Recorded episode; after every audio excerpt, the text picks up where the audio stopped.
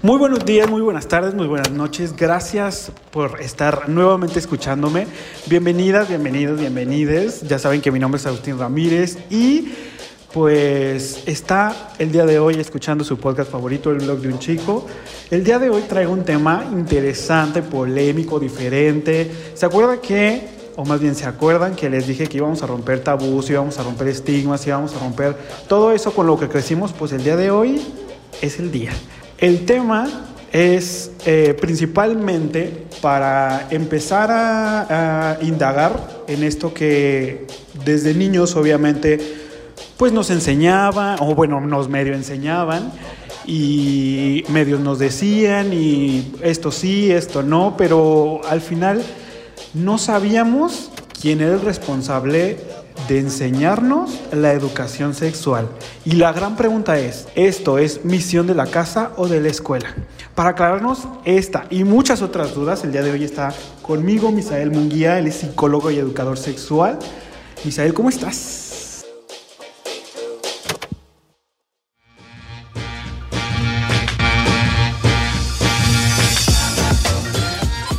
Hola, ¿qué tal Agustín? Muy bien, muy, muy, muy bien. Eh, poquito acalorado, pero todo perfecto. Oye, sí, ya no sabemos ni qué onda con el clima, que se vuelve loco. Pero oye, qué tema tan interesante. Obviamente te agradezco por, por estar aquí, por compartir este tema.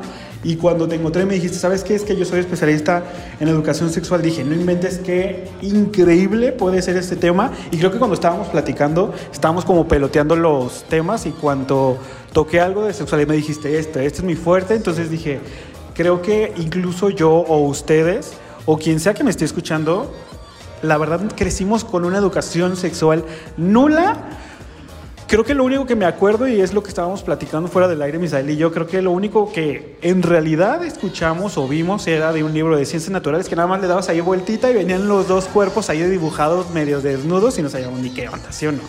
O sea, horrible fatal. Sí, justo, sabes, yo tengo una duda. Eh, ¿Realmente crecimos con educación sexual? Porque pues creo que, o sea, al menos las personas que estamos cercanas a nuestro rango de edad, es que no lo hicimos y ahora imagínate a las personas que son todavía mayores que nosotros. Entonces, eh, pues no tuvimos una educación sexual integral de ningún tipo. Nada, nula.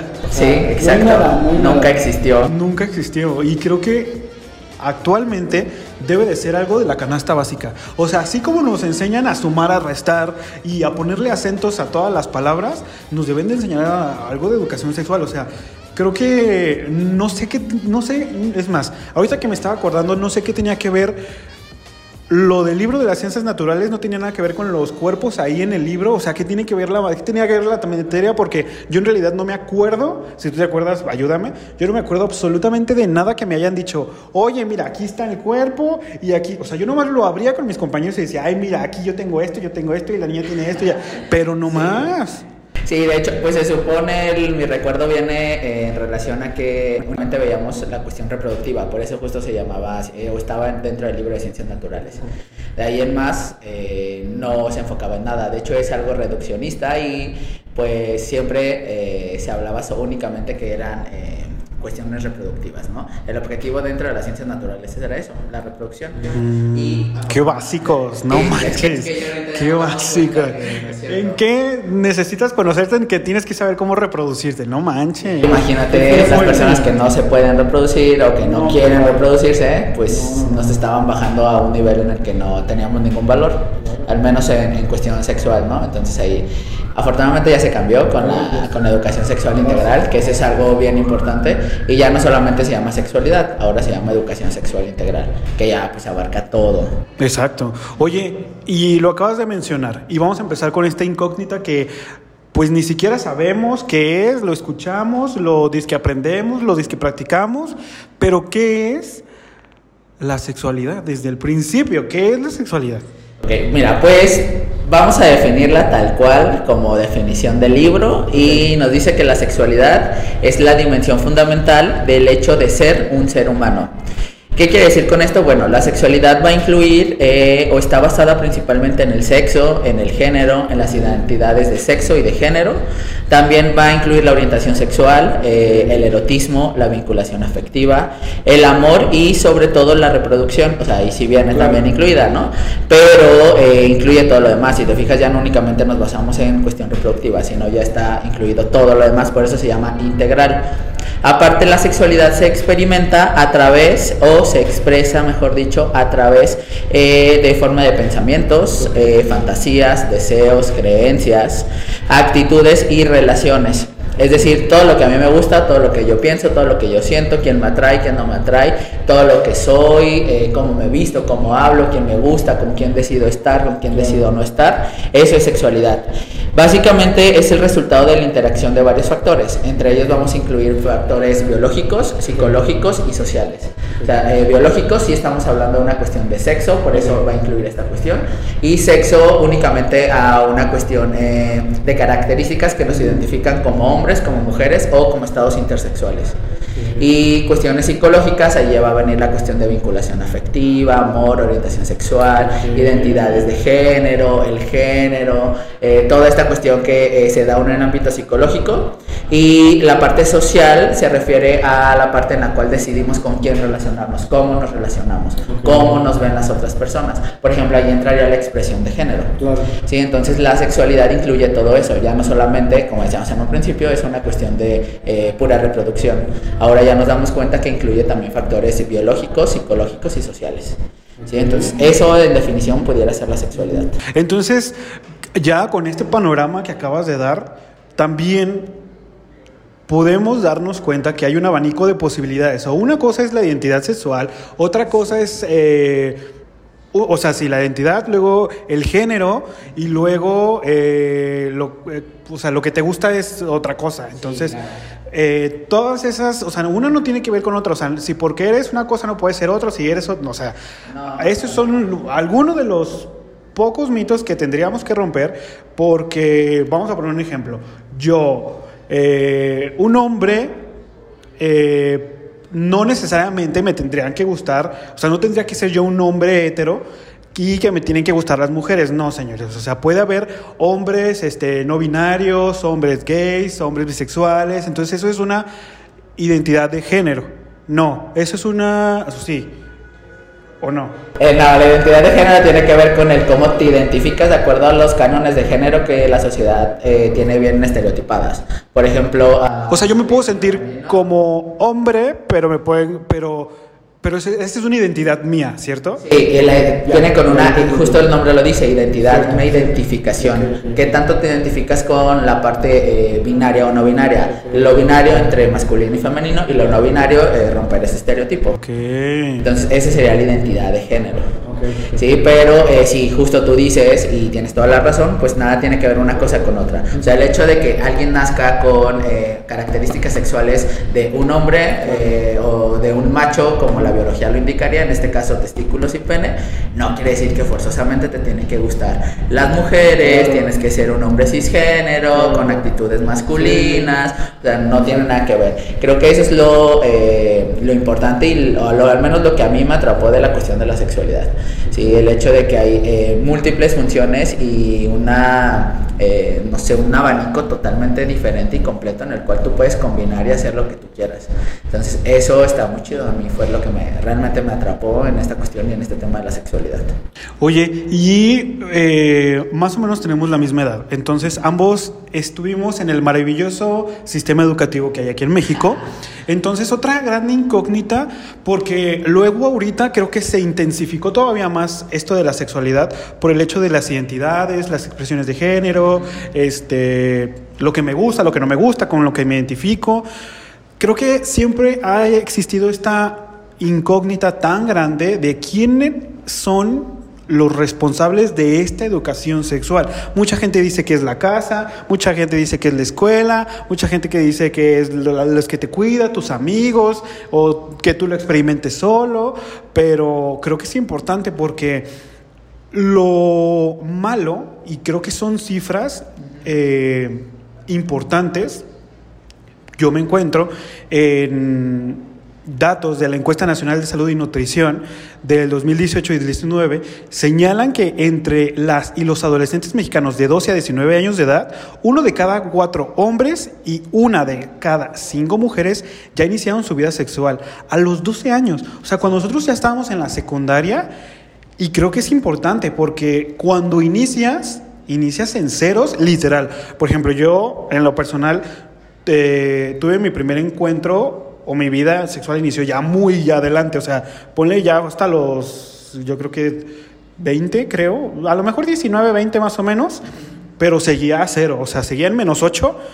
Entonces, ¿a, ¿a quién le debemos de echar en realidad esta bolita o esta responsabilidad? Porque siento en lo personal que pues es que estamos muy chicos, no es como que yo voy a tomar la decisión de saber eh, por dónde es y cómo es y qué me gusta, porque luego es eso. Yo tuve ese problema porque cuando obviamente yo estaba eh, entre la adolescencia, entre saliendo de la niñez y la adolescencia, que no sabía ni qué onda, o sea, yo decía, güey, es que a mí no me gustan las mujeres y pues que no manches qué onda, y obviamente lo que yo veía en la tele no cuadraba con lo que estaba en mi cabeza, luego lo que yo veía en las películas no cuadraba con lo que estaba en mi cabeza, entonces es un desorden porque ni mis papás me decían nada y en la escuela menos, o sea, en la escuela estaba pero sí menos ocho, entonces obviamente con la gente que me rodeaba, que eran puros de mismo compañeros de misma edad, pues estaban igual o peor.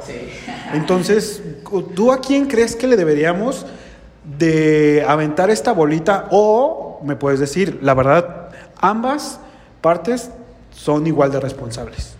Sí, mira, yo creo que eh, la educación sexual se tiene que dar en, en dos ámbitos. Eh, de hecho, eh, la, el Instituto Mexicano de Sexualidad marca dos ámbitos para que se dé la educación. Una habla de la educación formal y la educación formal precisamente se da en instituciones públicas o privadas, pero que son derivadas de una cuestión educativa, es decir, escuelas, eh, o personas eh, totalmente capacitados, por ejemplo, hospitales o personas de, personal de salud, eh, docentes, pero no cualquier docente, sino personas que estén orientadas a la educación sexual. En este caso, pues pudieran ser personas dedicadas a las ciencias de la salud, entre ellos médicos, enfermeros y en la mayoría de los casos son psicólogos.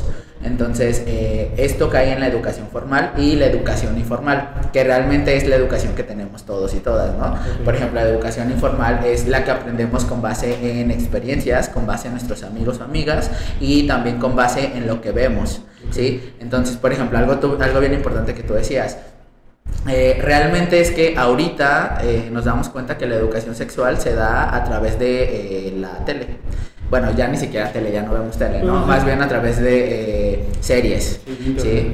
Ajá, internet y sobre todo eh, de la pornografía.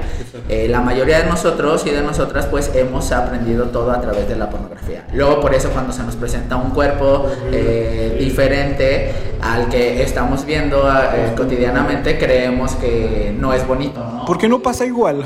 claro, y porque no duró tanto, ¿no? Y porque no eyaculó tanto, porque no, o sea, hacemos una comparación y es porque estamos educados de esa forma. Entonces realmente la educación, digo, si tú tuviéramos que decir a quién correspondería, sería una responsabilidad compartida.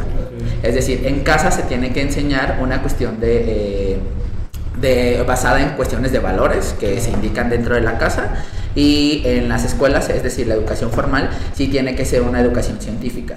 Es decir, basada realmente en lo que sí se debe hacer, cómo se debe hacer y qué sucede realmente. No basada en valores y creencias. ¿sí? Entonces tendríamos que eh, quitarnos ese mito que existe en torno a eh, o aventarnos la bolita, ¿no? Porque luego pasa justo, pues bueno, yo, yo soy eh, profe en preparatoria y luego llegan los papás y es que ¿por qué le pidió un preservativo a mi hijo? Ay, sí te ha llegado a... Claro. Todavía te pasa. Sí, sí, sí. incluso yo les, les digo, ¿no? Cuando vemos métodos anticonceptivos y les explico pues cómo se tiene que poner un preservativo externo, eh, les digo que miren, esta es la actividad, ¿no? Tienen que traer un preservativo la siguiente semana. En dado caso de que alguien necesite que hable directamente con su papá, les mando una hoja, ¿no? En donde se estipula cuál es la práctica, cuál es la finalidad y que no es una cuestión de... Que perdóname, pero siento que es absolutamente innecesario. ¿Cómo puede ser posible que en 2022 yo maestro, bueno tú, en ese caso, tengas que mandarle una carta a los papás para pedirles, o sea, no les estás pidiendo la mano, no les estás pidiendo este el tesoro, o sea, le estás pidiendo un preservativo para ayudarles en su vida sexual en un futuro, o sea, no es ahorita. Y esto repercute en muchísimas cosas, en un embarazo, en una infección eh, de transmisión sexual, este, en a lo mejor una prevención de la vida de tanto de ellos como de la persona con la que se relacionan. Y aún así ponemos una barrera cuando siento yo desde mi punto de vista que hay problemas mucho más grandes pero como dices, hasta el día de hoy pasa y te está pasando a ti. Sí, claro, pero uh, sobre todo yo me pongo a ver eh, la cuestión educativa, ¿no? O sea, eh, cuando yo me refiero a nivel educativo no me refiero hasta dónde llegaron en cuestión educativa, más bien cómo los educaron. ¿sí? Entonces, de dónde proviene, dónde viven, la zona en la cual viven, cuáles son los valores y creencias de la familia.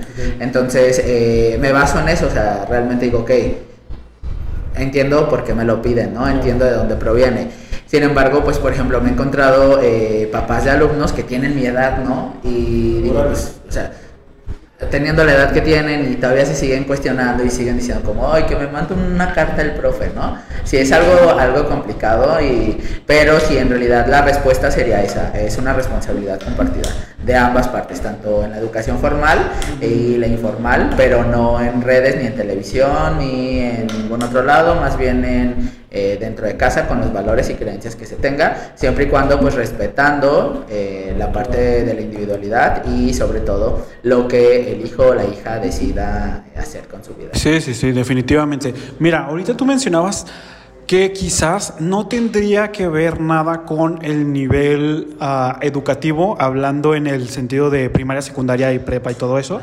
pero está muy curioso porque la misma eh, encuesta nacional de salud y nutrición dice que el embarazo y el matrimonio es la tercera causa de diserción escolar en el nivel medio superior, al que solamente llega 70% de adolescentes. O sea, ¿cómo puede ser posible que los, el 70% de adolescentes únicamente llega hasta ahí, se trunca por una de estas dos razones y vámonos?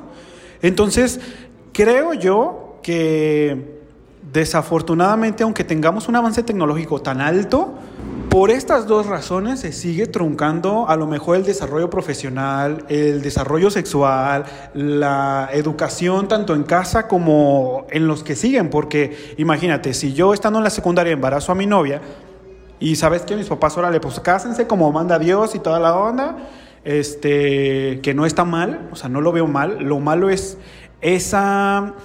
Eh, ese abandono, obviamente, de la educación mínima superior que tenemos, entonces creo que ahí también hay como un foco rojo que deberíamos de atender, porque ¿cómo puede ser posible que no puedan continuar sus estudios por algo que quizás no debería de ser un pretexto, por así decirlo? Sí, y sabes, eh, algo bien importante, mm, creo que, o sea, no sé si se vea truncado o no, y creo que es algo que pues como sistema de salud y sistema de educación tendría que trabajarse. Por ejemplo, eh, conozco varias universidades en las cuales hay este eh, ludotecas, ¿no? O espacios para que puedan, puedan cuidarles a, los bebés. Sin embargo, hay otras instituciones en las que no. O sea, por ejemplo, yo que trabajo con nivel bachillerato, eh, hay muchas alumnas, de hecho, sí, justo este semestre, el que acaba de concluir, hubo varias alumnas que, que resultaron embarazadas y no, digo, afortunadamente ahorita con esta cuestión de que podemos trabajar desde la virtualidad, eh, se les dio justo, bueno, ni siquiera es una oportunidad porque es algo que, que ellas han trabajado, ¿no? Eh, pero tuvieron como la libertad de poder irse a virtual y poder terminar las clases, eh, al menos este semestre de esta forma. Sé que muchas ya se aliviaron ahorita de estas chicas, muchas, bueno, no se aliviaron porque no estaban enfermas, ¿no? tuvieron a, a, su bebé en estas vacaciones, entonces la siguiente semana que entramos en clases eh, ya van a regresar. Entonces, si hay, espero, no sé, yo esperaría que desde direcciones, desde coordinación, se les brinde un apoyo para que eh, las chicas tengan esta oportunidad de poder salir cuando tengan que salir por cuestiones de... Sí, obviamente es una responsabilidad que ya debe de ser ahí. Sí, sí, se ve de alguna forma, eh, pues es que no, sé, no me gusta la palabra truncado, pero de alguna forma se ve interrumpida la cuestión educativa porque, por ejemplo, como hombre, eh, sobre todo si vienes de una familia tradicionalista, te dicen que tienes que trabajar para mantener. Entonces te tienes que salir de la escuela para mantener. Ya después, si hay chance, regreses a la escuela, ¿no? Y como chava, eh, te dicen que una vez que lo tengas, te tienes que salir.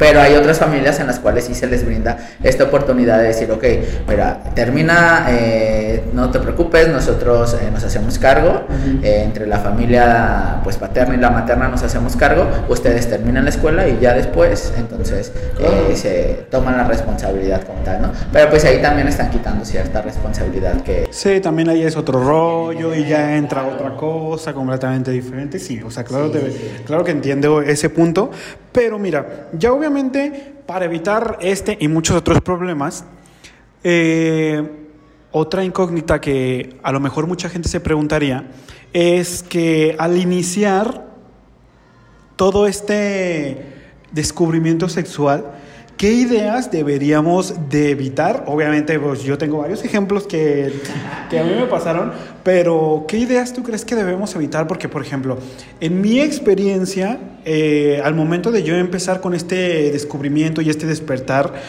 pues obviamente a mí nunca se me brindó y a lo mejor yo no sabía pedirlo, podría ser, porque como dicen, ¿no? 50-50 como en todo. Yo tomo mi 50% de responsabilidad por no haber quizás sabido... Eh, conocerme al 100%, pero pues evidentemente mis papás nunca me orientaron por ni ni siquiera la higiene, que es lo más importante. O sea, imagínate que a lo mejor no me vas a decir cómo eh, tener intimidad con una persona, pero cosas tan básicas como de, oye, es que hay que limpiarnos esta zona, debe de haber higiene, este, cierto tipo de ropa para que, este, no sé, o sea, cosas tan básicas como de cómo limpiarte una zona íntima, ni siquiera, o sea, no hay, no hay ni por un lado ni por el otro, a mí me llegó información, entonces, ¿cómo puede ser posible y qué cosas de verdad ya debemos de evitar al momento de empezar con cualquier persona, porque a lo mejor nos puede tocar a nosotros con algún sobrino, con algún hermano más pequeño, con algún primo, eh, o sea, o con... No, no, no, no sabemos pues, por qué lado nos puede llegar la incógnita y a lo mejor nosotros estar preparados para poder ayudar, ¿no? Porque al final creo que el informar a la demás gente va a desencadenar simplemente cosas buenas, en evitar eh, enfermedades, en evitar embarazos, en evitar malas experiencias, que igual cada uno debe de aprender, pero por lo menos con lo básico, ¿qué es lo que tú dirías? ¿Sabes que esto no lo hagan o esto no lo digan o esto no es necesario hacerlo? Porque al final simplemente al pobre niño, al pobre niña nada más queda más traumado, ¿no? Entonces... Sí, pues mira, respecto al comentario que hacías, eh, hay algo bien importante, ¿no? O sea, pues a lo mejor no es que no te acercas a preguntar, más bien no se tenía, bueno, yo lo veo de esta forma, ¿no? No se tenía la... Ah, como libertad de poderte acercar a cuestionarte, ¿no? Porque pues eh, los papás generalmente, digo, sí, tenemos más o menos la misma edad, entonces nuestros papás tendrían que andar como por el mismo rango de edad. Eh, digo, yo afortunadamente mis papás fueron muy abiertos en cuestiones de sexualidad, eh, es decir, cualquier cosa que les preguntaba me lo respondían. Entonces creo que pues también esa es una de las razones por las cuales estudié sexualidad, ¿no? O me especialicé en este tema. Sin embargo, conozco a familias de, de amigos, amigos de mi rango de edad que jamás preguntaron algo, ¿no? Y más bien se acercaban a preguntarme a mí o se acercaban a preguntarle a otros amigos. Entonces, también creo que eso es algo bien importante, ¿no? Eh, que entendamos que es mejor que nos cuestionen a nosotros. yo no soy papá, pero eh, pues mejor que se acerquen como hijos a los padres a cuestionarles, porque en teoría, y se habla desde, desde un ámbito psicológico, son las personas de mayor confianza, sí, porque son más cercanas a nosotros, porque están todo el tiempo con nosotros, pero una vez que eh, se acerca y te acercas y le haces un cuestionamiento y ese cuestionamiento viene eh, eh, respondido con un juicio, entonces ya nos da pauta nunca más acercarnos. ¿sí? Entonces, primero eso, como papás creo que es importante quitarse los prejuicios que existen en torno a la sexualidad.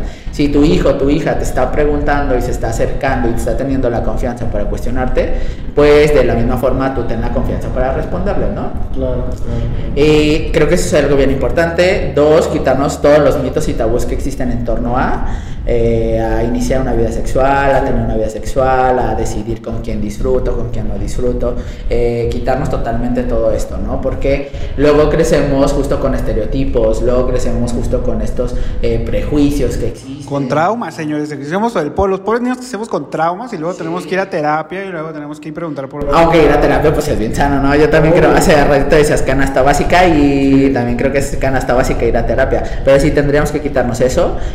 dos, eh, acercarnos a personas con las cuales se tiene bastante confianza. Okay. Sí, eh, entendemos, pues bueno, generalmente van a ser nuestros amigos. Sin embargo, tú lo decías también bien importante, ¿no? Eh, pues nuestros amigos tienen la misma información que yo. Y menos dos que nosotros, ¿no? entonces, pues me van a desinformar. Al final de cuentas, me van a desinformar. Entonces, mi sugerencia, pues, es acérquense a personas totalmente capacitadas. Eh, en primera instancia, pues, a tus papás, que se genera un vínculo y tienes confianza. En segunda, pues, a personal de salud, que se supone tienen el conocimiento. Y, pues, ya eh, personas totalmente de confianza, ¿no? O sea, eh, de verdad se sorprenderían cuántos alumnos y alumnas se acercan con dudas respecto a eh, cuándo inicio mi vida sexual, de qué forma la inicio, eh, qué pasa si hago esto, métodos anticonceptivos, el riesgo de, eh, de tomar algunos algunos métodos, sobre todo hormonales, ¿no? A dónde acudir para tenerlos. Entonces, son dudas que a nosotros, bueno, al menos a mí como persona dentro de una institución educativa, me corresponde responderles únicamente con el conocimiento educativo, ¿sí? no con una cuestión personal. Entonces se tiene que marcar también esa línea, pero generalmente les respondo y les dirijo con sus papás para que los papás estén informados, ¿no? Y porque estén informados no me refiero a que yo les diga a los papás, más bien, ¿sabes qué? Tienes que, es esto, estos son los riesgos, desde, o esto es lo que puede pasar en tu cuerpo, pero acércate con tu papá, ¿no? O con tu mamá para que acudas a un ginecólogo eh, o a una ginecóloga para que, que, alguien te oriente de mejor forma, ¿no? Sí, tienes razón. Sí, sí, primero creo que es eso. Tienes que quitar todos los mitos y tabús que existen en torno a la sexualidad. Porque luego se cree, y justo sabes, pasa eso mucho en la educación sexual integral que se da en instituciones públicas o privadas, en ámbitos educativos, que al hablarles de sexualidad va a haber una mayor, eh, un mayor inicio, mejor dicho, eh, va a haber un inicio eh, dentro de actividades sexuales a menor edad. Y eso es totalmente falso. Digo, si nos vamos a cuestiones de números, el objetivo principal por el cual nació la educación sexual integral fue justamente porque existieron embarazos adolescentes. Había muchos embarazos adolescentes. Una vez que se empezó a hablar de educación sexual integral, que eh, surgió en Argentina y luego ya México lo agarra, lo agarra como en el 97, si mal no lo recuerdo, eh, sí, en la reforma educativa del 97, lo incluye ya dentro de sus planes, sí, ya dentro de sus planes educativos y eh, lo agarra y lo bajan a instituciones de, primero fue en universidad y lo daban únicamente a centros de salud o a instituciones con ciencias de la salud. Luego ya lo bajan a nivel bachillerato, como hasta el 99 2000, algo así, lo bajan y allí este, eh, lo empiezan a, abordar en un tema de ITS y embarazos, porque era lo que estaba sucediendo actualmente. Y justo pues proviene de una revolución sexual, ¿no? O sea, desde los 70, imagínate, llegó a México casi 30 años después de la educación sexual integral. Entonces, justo allí es que eh, se empieza a trabajar con esta cuestión y se tiene que ir abordando como poco a poco de acuerdo al rango de la edad, ¿no? Entonces, eh, te decía que, pues bueno, se eh, empiezan a trabajar para decrementar los embarazos adolescentes, pero sucede todo lo contrario, existe un boom de embarazos adolescentes, ¿no? Justo cuando se habla de educación sexual integral. Entonces, pues ahí se les da armas, entre comillas, a las personas conservadoras y, ay, ves que no era importante hablarles de sexo. Señora, no les hablamos de sexo, ¿no? Pero pues bueno, entonces eh, sucede esto y poco a poco se ha ido regulando esta tasa. ¿Sí? Cuando, eh, lo único que va a pasar cuando se habla de educación sexual integral en la escuela es que eh, las personas cuando entren a una edad en la cual quieren tener actividad sexual, lo van a hacer de una forma más conscientes. Ese es el objetivo de que conozcan cuáles son los riesgos, cuáles son las consecuencias y cuál es el goce o disfrute de tener una vida sexual activa o de iniciar una vida sexual activa. Entonces, eh, hablar eso, creo que es hablar con total honestidad y acercarte a personas que les tengas bastante confianza, pero que sobre todo también tengan un conocimiento. Y sobre todo algo bien importante, ¿sabes? Ahorita lo pensaba, eh, no hacer comparaciones. Mm, Porque luego nos andamos comparando, ¿sí? Eh, no solamente con lo que vemos, sino con lo que nuestros amigos nos cuentan. Ah, porque él sí y porque yo no, porque él más chico y porque yo a mí no y porque este, el tanto, no sé, no hacemos comparaciones, ¿no? Entonces tenemos que empezar a dejar de hacer comparaciones porque pues cada persona vive de acuerdo a sus propias experiencias y pues va creciendo respecto a eso, ¿no? Entonces eso es algo bien importante. Oye, acabas de decir algo que me acaba de explotar la cabeza, no hagan comparaciones, ¿saben por qué?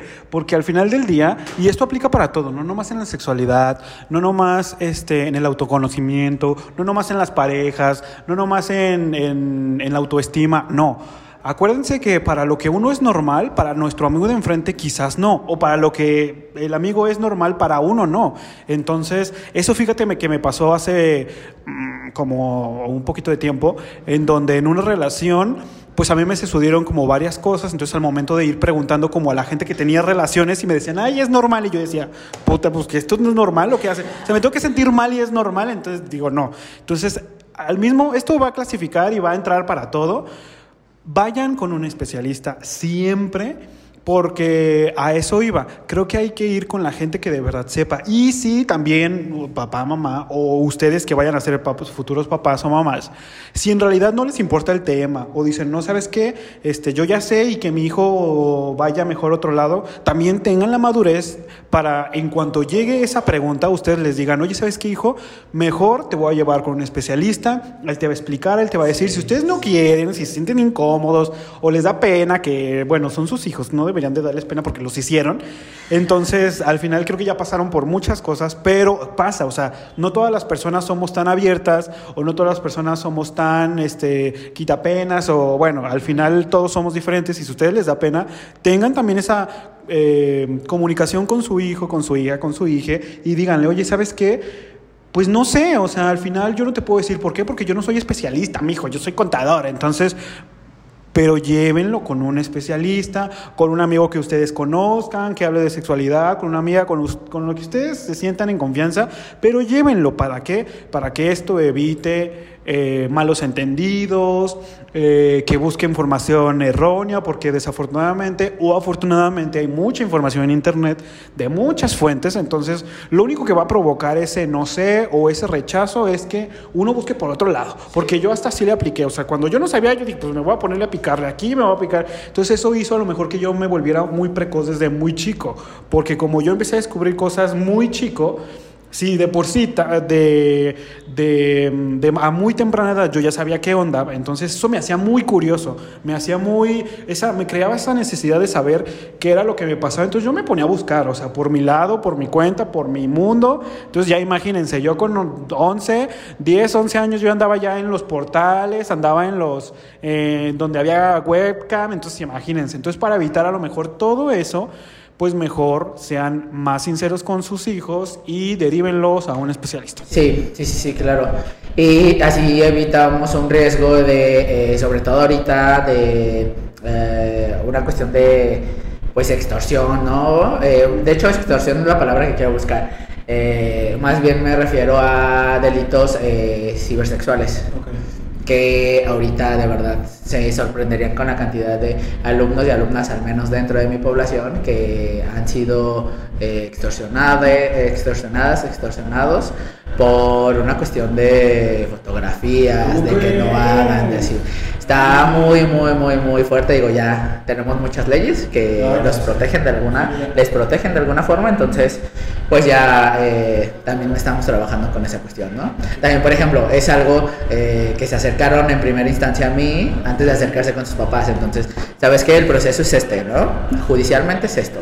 Pero tus papás tienen que conocer qué es lo que está pasando, ¿no? Entonces, de ahí directamente los papás se dan cuenta, bueno, se les informa y ya de alguna forma lo único que yo hago yo como eh, teniendo este conocimiento es justamente un asesoramiento, nunca participar, porque pues se rompe este límite eh, personal y, profesional. Exacto. Miren, o sea, al final les voy a dar un tip que a mí me ha funcionado perfecto para evitar extorsiones y todo. A lo mejor mi, mi me va a regañar, pero si va a mandar una foto de lo que sea, de su parte, de acá arriba, de, todo de todo lo que sea, mándela sin cara, no sea güey también. O sea, ¿para qué va a poner la cara?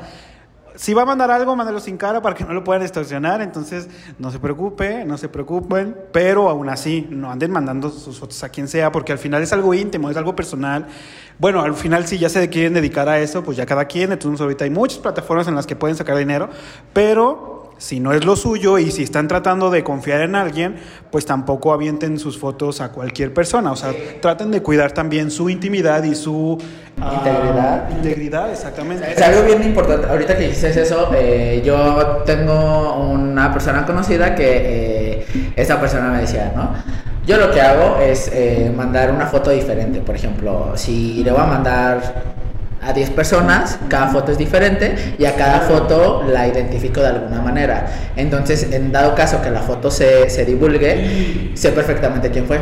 Porque, eh, pues, no sé, a lo mejor utilizo cierta ropa interior con ciertas características para tal persona, le pongo una marca a la otra foto para tal persona. Entonces, de esta forma, eh, esta persona decía, ¿no? Como, yo sé perfectamente quién la pudo haber divulgado porque solo se la mandé a esta persona, ¿no?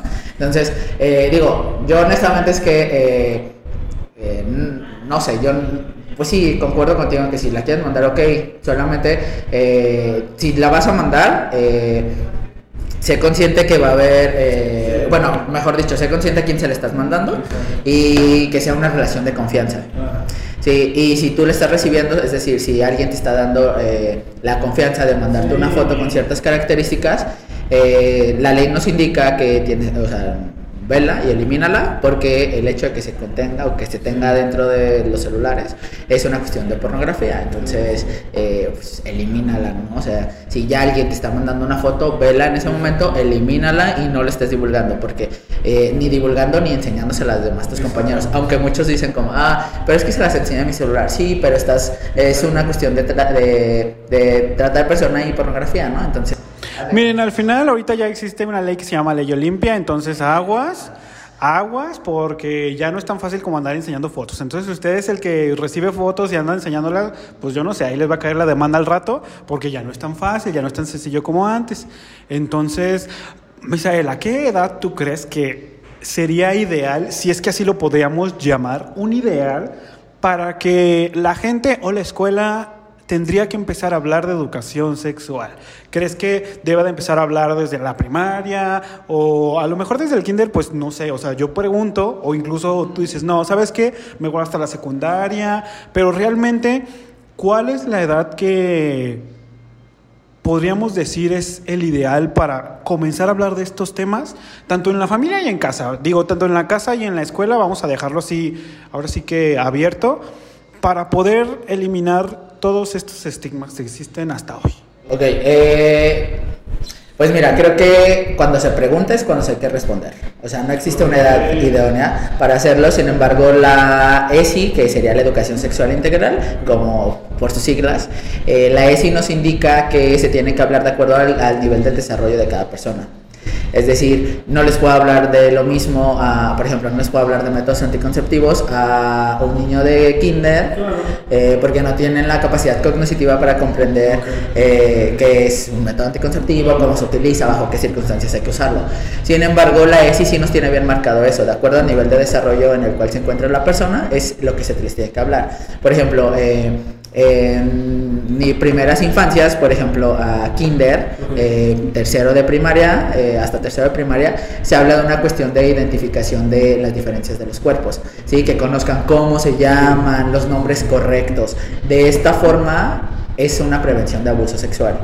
Sí, porque si, no sé, ha pasado, por ejemplo, conozco un caso en el cual eh, ya tiene la denuncia y toda esta cuestión, ¿no? Pero eh, se nos aborda que una niña, por ejemplo, una niña en kinder, hablaba sobre eh, una cuestión o hacía referencia a, que una persona dentro de un contexto familiar eh, lambia su, su, su, galleta. Entonces, si escuchamos este concepto, decimos que hay una galleta. Sin embargo, eh, era en repetidas ocasiones. entonces, la docente del preescolar decide hablar con con este pues con la mamá para ver qué está sucediendo y justo cuando le dice esta situación eh, la, le hacen oye oiga pues la niña me hace referencia a que su tío lame, la, lame su galleta no entonces en ese rato la mamá comienza a llorar y Sí, porque la mamá luego, luego se dio cuenta. Claro, entonces cuando una vez que se tranquiliza y que puede, puede abordar, eh, la mamá dice, ok, es que eh, la galletita es la vulva de mi hija. Yo nunca le dije que se llamaba vulva.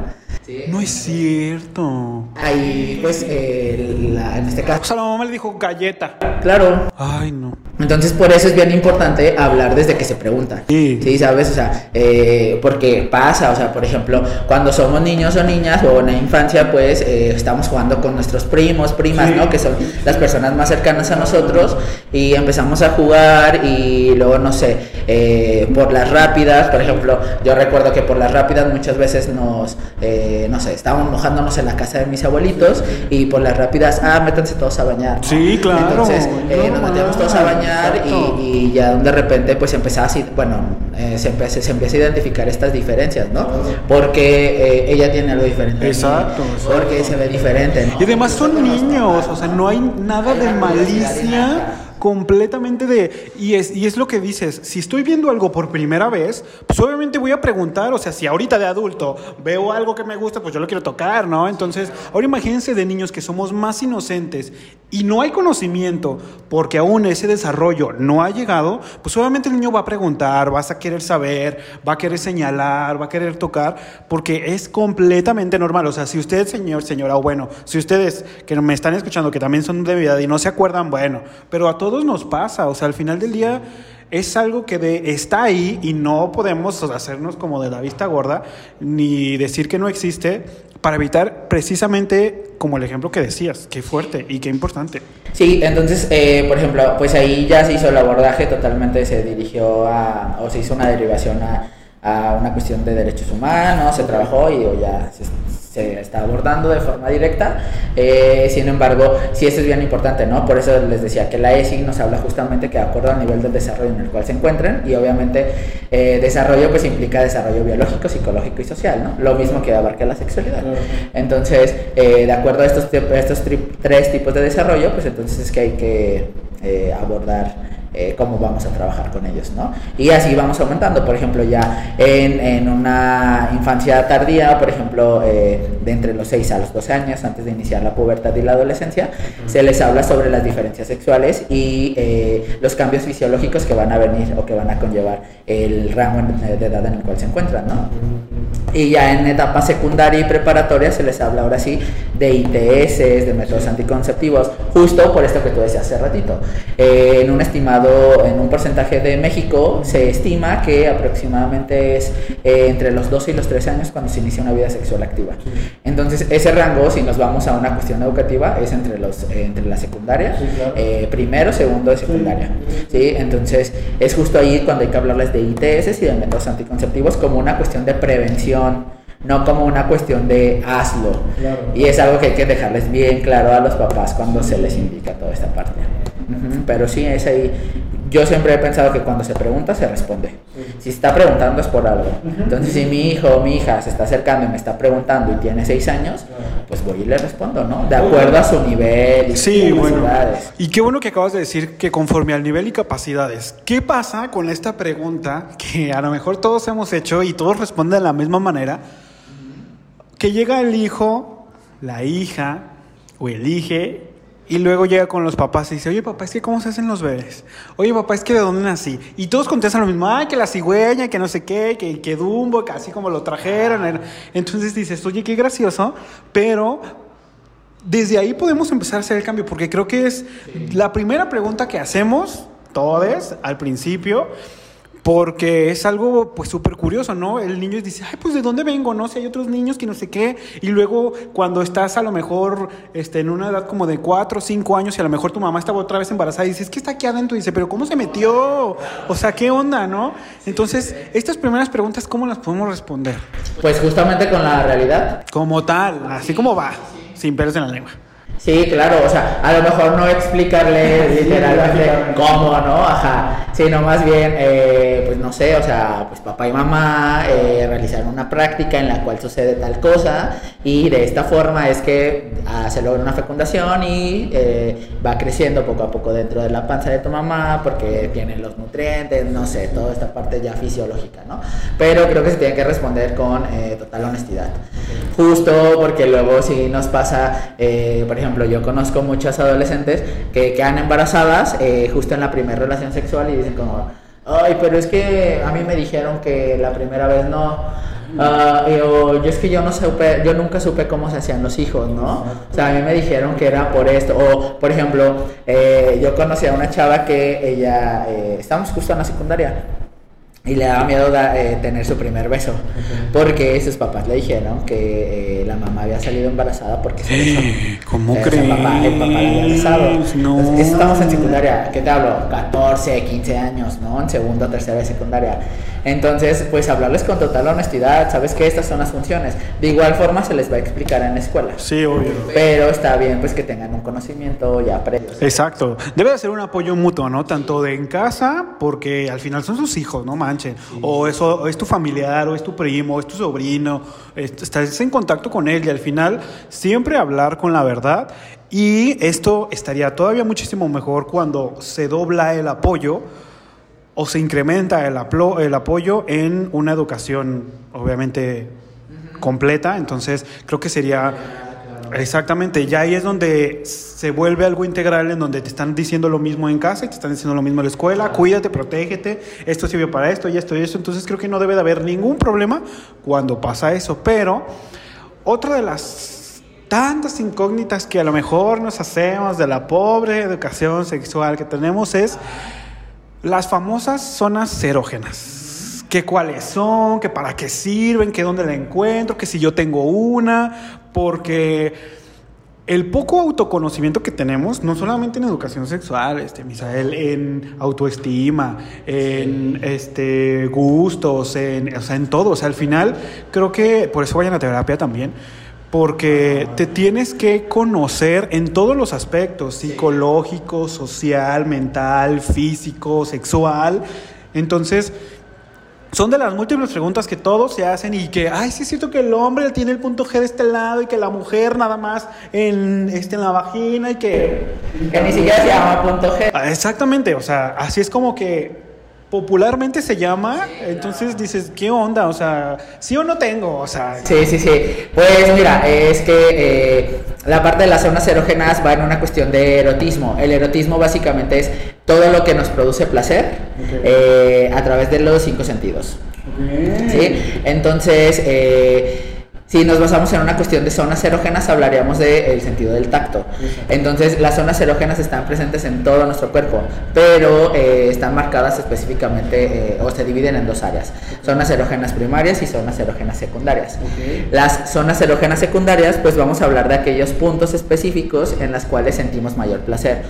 Por ejemplo, eh, las orejas o los lóbulos de las orejas, el cuello, los labios, los glúteos, los los, los órganos sexuales, eh, las axilas, las plantas de los pies, la boca, los ojos, eh, todo esto serían las zonas erógenas primarias. Oye, espero que las hayan anotado porque ¿saben cuántas zonas erógenas tenemos? Creo que no sabían. Entonces, no, incluso, incluso eh, si buscan en Google hay un mapa, pongan así tal cual, mapa de zonas erógenas y les aparece una imagen y ahí la vas marcando, ¿no? Ahí marcan como las zonas erógenas las secundarias y las primarias. Entonces las primarias son esas y las zonas erógenas secundarias es todo lo demás de la piel.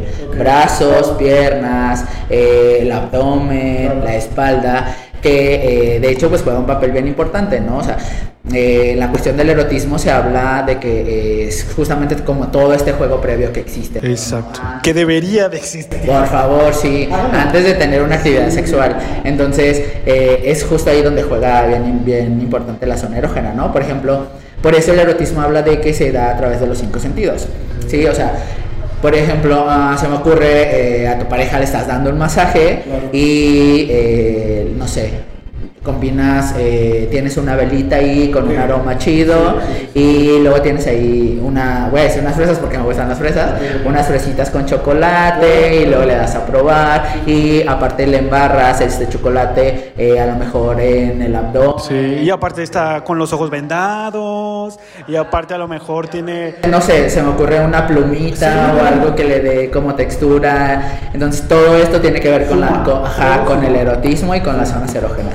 Y todo esto es bien importante para, una, salir de la monotonía y dos, eh, pues estimular toda esta parte del erotismo y de los juegos propios que deben de ser primordiales antes de tener una actividad sexual.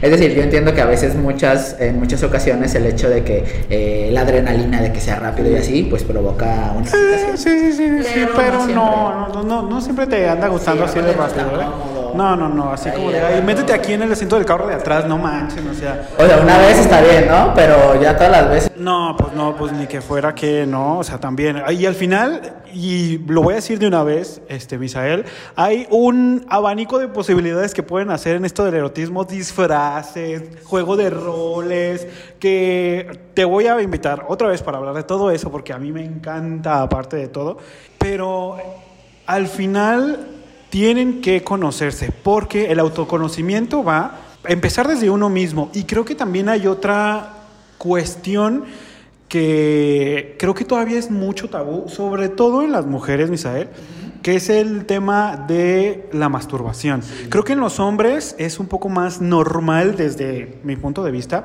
o por lo menos es donde yo personalmente a lo mejor empecé a experimentar desde muy pequeño, pero eh, aún así casi no se habla, o sea, no se habla de, de cómo se debe de hacer, qué se debe de sentir. Eh, si de verdad, luego ahí andamos metiendo la cosa por cualquier lado para ver, incluso a veces por accidente, incluso eh, empezamos a descubrir que también sentimos ahí, entonces, y esto va también desde la adolescencia, en donde pues no se nos dice que también no necesitas a alguien para sentir placer o para sentir erotismo, para sentir bonito, sino que todo empieza desde uno mismo y desde el autoconocimiento, ¿no? Sí, de hecho, sabes, eh, algo bien importante que dices, eh, el término correcto no es masturbación, el término correcto se llama autoerotismo. Ok. Entonces, si hablamos de un autoerotismo, quiere decir que tú solo tienes este disfrute, gozo y placer con tu cuerpo de forma individual. Claro. Sí, aunque muchas veces podemos incluir a alguien más en una Sí, práctica de masturbación. Eh, entonces, eh, el concepto es ese, en autoerotismo. Pero sí es bien importante, ¿sabes? Eh, sobre todo si, si concuerdo contigo en esa cuestión en la cual está normalizado entre los hombres. ¿Por qué? Porque incluso eh, yo recuerdo ¿no? a, mi- a mis compañeros de secundaria eh, que incluso hacían competencias, ¿no? A ver eh, quién duraba más en eyacular y sobre todo quién, no sé, tenía la, la eyaculación más larga, ¿no? O sea, quién la aventaba más lejos de eyaculación. Jue- juegos de secundaria, claro. Entonces, eh, Y eran más aventados los hombres, ¿no? O sea, se les valía. pues porque la educación en México nos indica que los hombres tenemos la libertad y las mujeres, ¿no? Qué horrible. Sobre, sí, es malicísimo, sí, pues una heteronorma y un heteropatriarcado que hay que tirarlo y derrumbarlo, aunque perdamos nuestros beneficios, ¿no? Pero pues tenemos que hacerlo, es algo que se tiene que hacer sí o sí. Entonces, eh, en las chavas justamente, pero es que algo como bien raro, porque si nos ponemos a investigar, en las mujeres es justamente, o para las mujeres es donde hay mayor tipo de eh, juegos eh, Sí, claro. o juguetes sexuales de hecho. que el objetivo es que tengan una liberación o un orgasmo, ¿no? Un placer, un goce. Y en los hombres no existen eh, muchos. Bueno, también, pues, ¿qué tanto puede existir, no? Fundas, que es algo que existe. Eh, o los dildos, por ejemplo, para la estimulación. Sí, como un plug y cosas así, sí, claro, sí, sí, sí. Pero. Oye, ¿y, ese, y esa tal próstata, sí, de verdad, hay algo. O sea, para la gente que nunca ha experimentado, en especial amigos hombres, escuchen aquí. Porque yo he visto, me me acuerdo cuando iba en la prepa, o a lo mejor iba en la, en la secundaria, o incluso en la, en la universidad, en donde se empezó como a ver un poco normal en donde la mujer prendía al hombre de esa manera, ¿no? Entonces que a lo mejor uno ni sabía, bueno, no, yo no, pero uh, mis amigos y todo eso ni sabían qué onda, nunca habían experimentado esa, esa forma y luego se asustaban y luego, pero en realidad que, o sea, sí se puede sentir algo, no se puede sentir algo, este, ¿qué es? ¿Qué onda con eso? En Sí, especial sí, de los sí. hombres, ¿no? Sí, pues bueno, la próstata eh, dentro del hombre está ubicada así pues no en el ano, no sé por qué dicen que es en el ano, si el ano es simplemente la estructura, en el recto, eh, y, pero ahorita ya no es necesario, bueno, nunca fue necesario, de hecho, introducir los dedos para llegar a esta zona. Eh, se puede llegar desde el perineo, que es la zona entre los testículos y el ano, entonces se puede llegar a alcanzar a tocar desde allá. Sí, lo que sucede con la, eh, con la próstata es que se logra o hay un, eh, por la forma en la cual, o la estructura fisiológica, es decir, dónde está situada, al momento de estimularle, eh, toca la parte de, eh, o se combina junto con la glándula, junto con los testículos, que es donde se, donde se lleva a cabo la espermatogénesis, con las glándulas, es que no recuerdo el nombre correcto, donde se forma el semen, es que es glándulas no, no lo recuerdo correctamente. Eh, entonces. Googleenlo, tampoco no les vamos a decir todo. El chiste es que eh, se estimula de tal forma que eh, cuando se, se, llega a una eyaculación por medio de es, más placentera, incluso puede llegar a durar varios segundos más que, un orgasmo por estimulación, por una, por una práctica de autoerotismo. Entonces sí, sí está allí presente y sí se puede llegar a tener un orgasmo más placentero eh, o una eyaculación más placentera y más duradera. Pero no es necesario esta cuestión, o sea, hombres sí dejen de tener miedo a... O sea, pues imagínate, mm, por si está medio limitada la cuestión de la sexualidad y todavía tú te limitas más a que no me toques y así. Digo, también es una cuestión de gustos. Sí, sí, sí. sí pero... pero en cuanto lo descubran, no van a querer que le quiten la mano de ahí. Sí, sí, o sea, yo conozco amigos que dicen, no, no manches, yo ni siquiera que me toquen los, los glúteos, ¿no? Yo, pues, güey, bueno ya tú sabrás, pues. te estás perdiendo algo, sí. Qué buen punto. Te está, se están perdiendo de algo tan increíble que, bueno, cada quien, ¿no? Nos va a llegar esto en el momento cada uno. Justo, pues yo digo, ok, respeto que no quieres hacerlo. En su momento, si quieres hacerlo, lo vas a hacer. Pero, pues en mi experiencia es esto, ¿no? Exacto. Entonces, eh, háganlo. Explórense. Oye, y precisamente hablando de todo esto de la masturbación y de los puntos que es, ¿Cómo podemos evitar? A lo mejor se va a ver como voy a sonar muy desde el privilegio y toda la onda, pero tú en específico, ¿qué le podrías decir a todas esas mujeres o tú cómo has solucionado ese problema en tu entorno de que las mujeres puedan explorarse, de que las mujeres también puedan masturbarse, que no es nada malo y que, porque yo afortunadamente sí tengo amigas este, muy íntimas en los que ya se compran su dildo y luego hacemos bromas y luego se compran sus succionadores y toda la onda. Y la verdad, como dices, hay un mundo de posibilidades para ellas más que para los hombres. Y cómo romper con, o cómo atravesar, o cómo eh, poder empujar esa barrera de ya. O sea, hazlo, inténtalo, tampoco, porque luego está ese estigma, no hay, es que necesito un hombre para sentir placer. Dices, no manches, pues no. A veces ni lo sientes en toda la vida y lo sientes con un dildo. Sí, eh, pues es que se tiene que eliminar. Es que es un mito y es un tabú en torno a que las mujeres.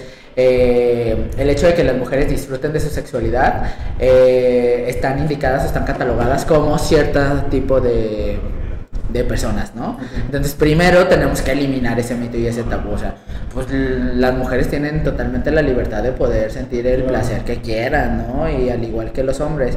Eh, yo la neta es que sí aplaudo que haya más juguetes sexuales para las mujeres. Digo, tantos beneficios que tenemos como vatos que al menos en ese hay que perderle. O sea, ya no, ya nos toca perder en algo.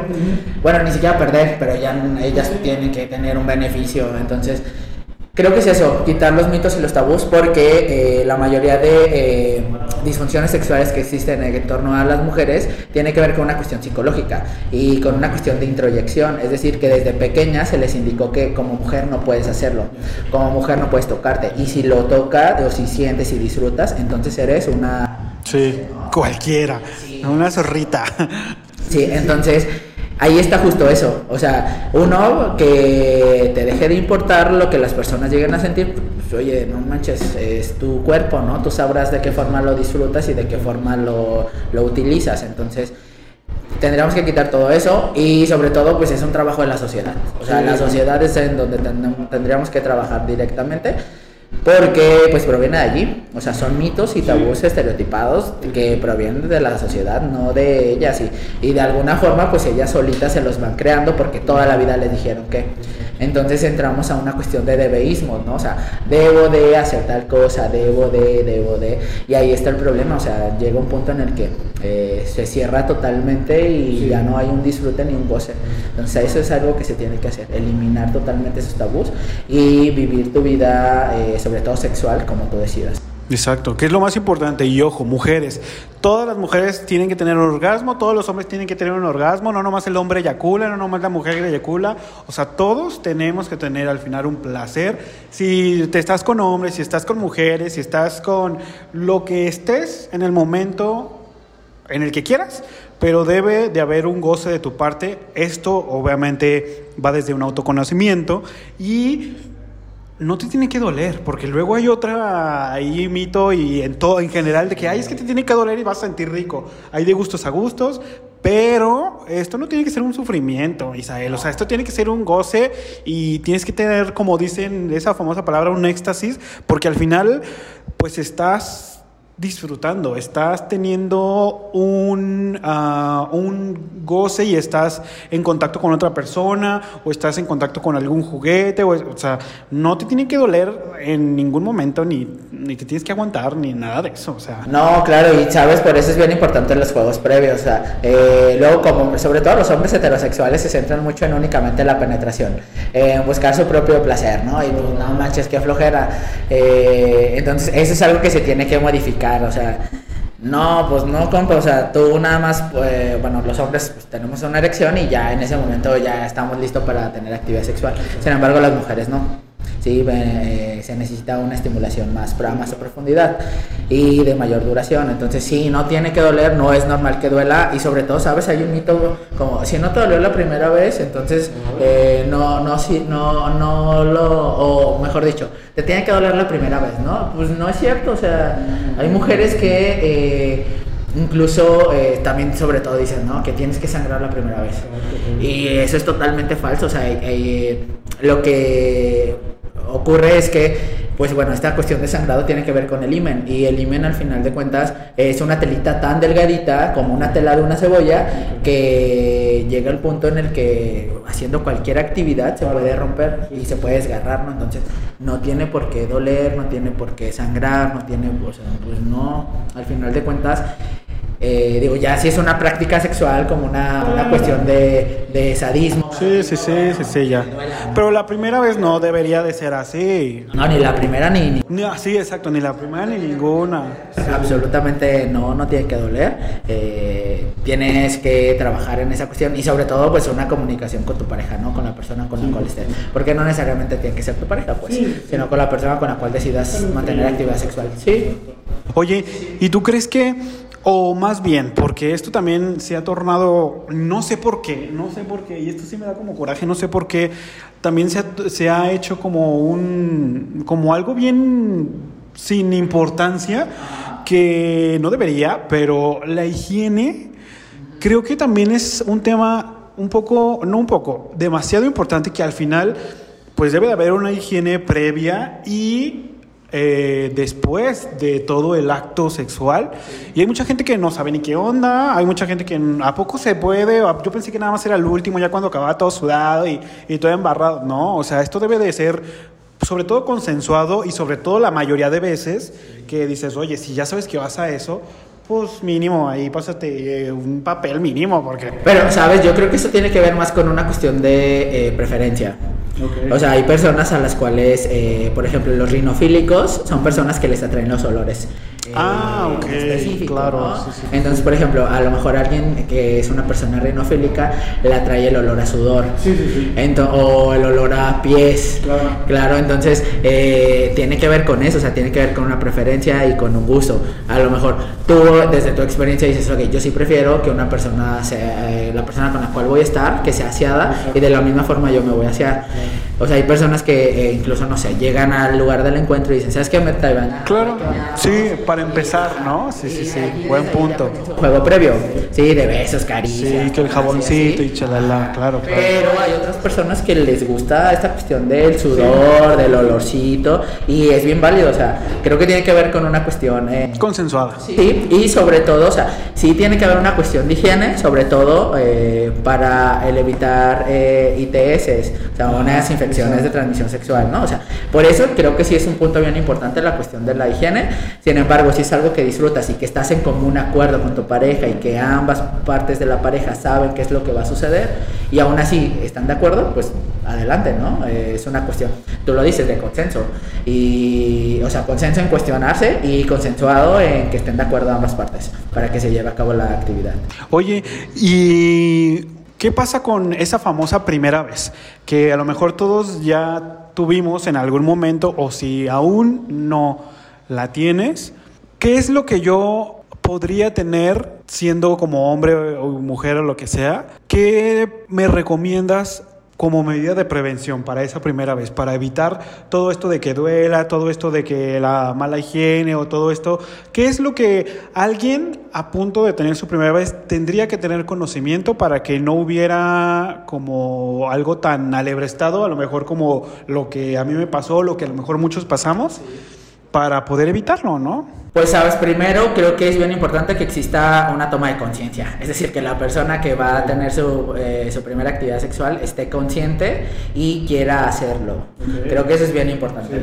Eh, y sobre todo, por ejemplo, uh, que haya una cuestión de, de eh, que esté consensuado todo, o sea, que quieras hacerlo, que realmente no estés bajo una cuestión de presión, que eh, estés consciente de cuáles son los riesgos que implica, porque no solamente hay beneficios, hay riesgos, ¿sí? Entonces que conozcas cuáles son los riesgos que implica tener una actividad sexual y también cuáles son los beneficios que obtienes al tener actividad sexual, ¿no? Por ejemplo, toda esta cuestión del placer y así. Entonces, creo que eso es algo bien importante que las personas que eh, están a punto de tener actividad sexual por primera vez tienen que tener bien en claro, ¿no? Y, y bien presentes. O sea, eh, una, que lo estás haciendo porque quieres. Sí, eso es algo bien importante y siempre hay que tenerlo bien remarcado. Toda práctica implica una cuestión de responsabilidad y una cuestión también de beneficios, pero también implica una cuestión de el querer hacerlo.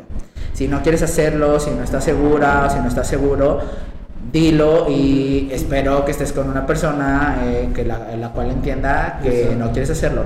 ¿sí? Y ah, también pues tendrían que acordarse que eh, la única, el sí es sí, ¿no? Todo lo demás es no.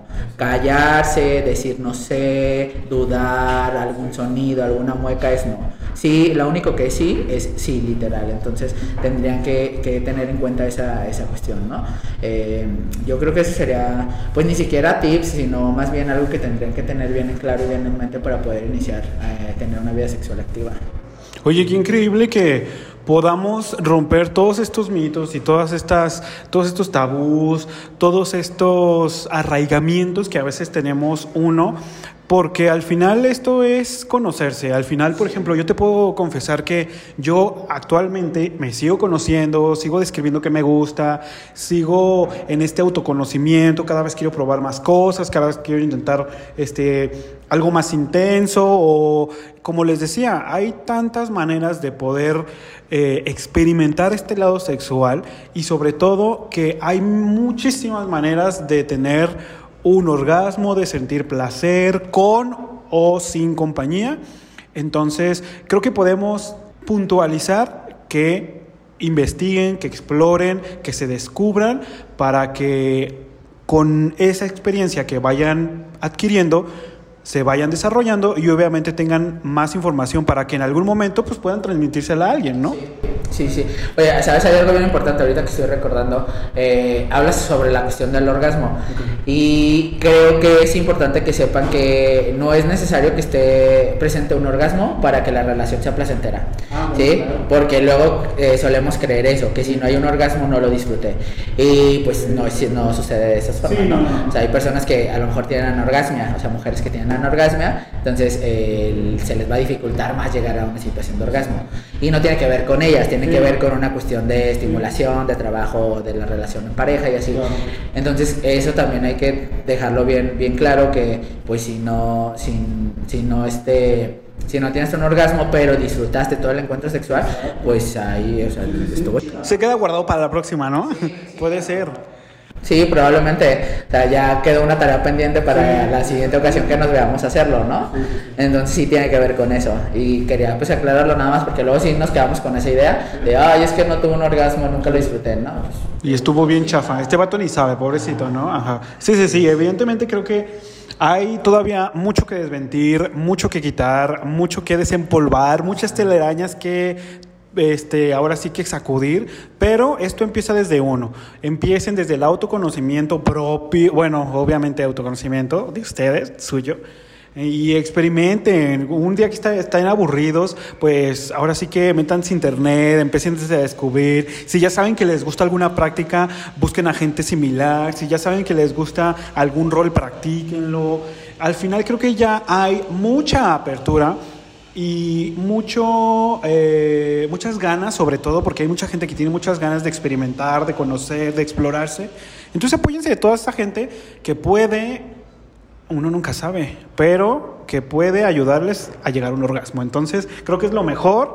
Cuídense obviamente. Recuerden que hay varios métodos anticonceptivos eh, para lo que sea. No importa si eres heterosexual, bisexual, gay, lesbiana, este, lo que seas siempre cuídate porque al final el amor propio empieza desde uno y si tú te cuidas creo que puede haber una buena práctica, un buen placer, incluso un buen orgasmo para que todos terminen felices y contentos y créeme que vas a querer repetir y no va a haber ningún problema. Y pues eh, hablen, creo que la, pauta para todo es la comunicación en cualquier tipo de relación, eh, no solamente en una pareja, sino cualquier tipo de relación, de verdad, comunicarse es algo que tienen que tener bien presente y sobre todo en el ámbito sexual, ¿no? Eh, pues dile a la persona con la cual estás que si te gusta, que no te gusta, o cómo la persona va a saber por dónde sí o por dónde no. Si no le dices, y ni sabes, tú también.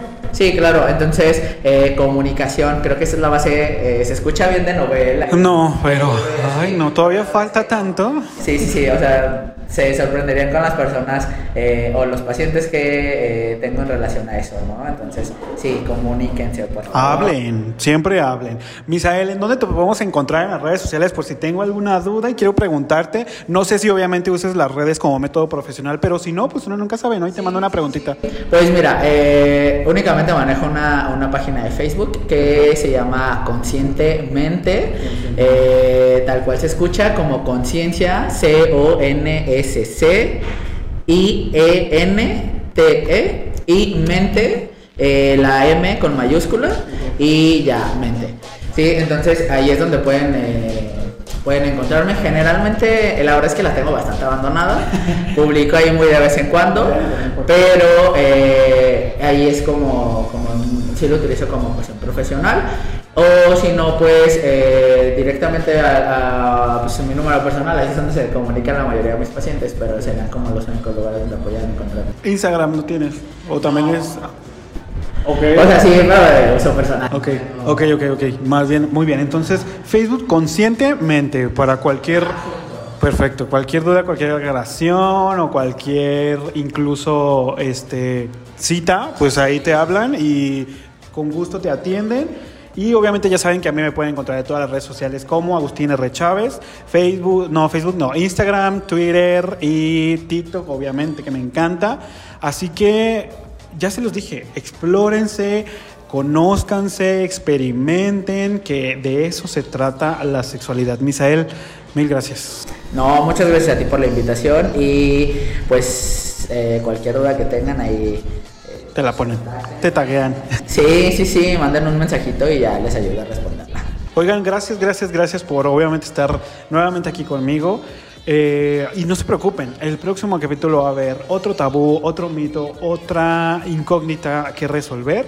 Mi nombre es Agustín Ramírez, les agradezco obviamente por estar escuchando y si llegaron hasta aquí, pues no olviden seguir a Misael, no olviden seguirme a mí y si tienen alguna duda con confianza, pregúntenme o yo le pregunto si les da pena, no se apenen, no se apene y yo les resuelvo todo. Así que gracias, gracias, gracias y nosotros nos vemos la próxima. Adiós. Bye.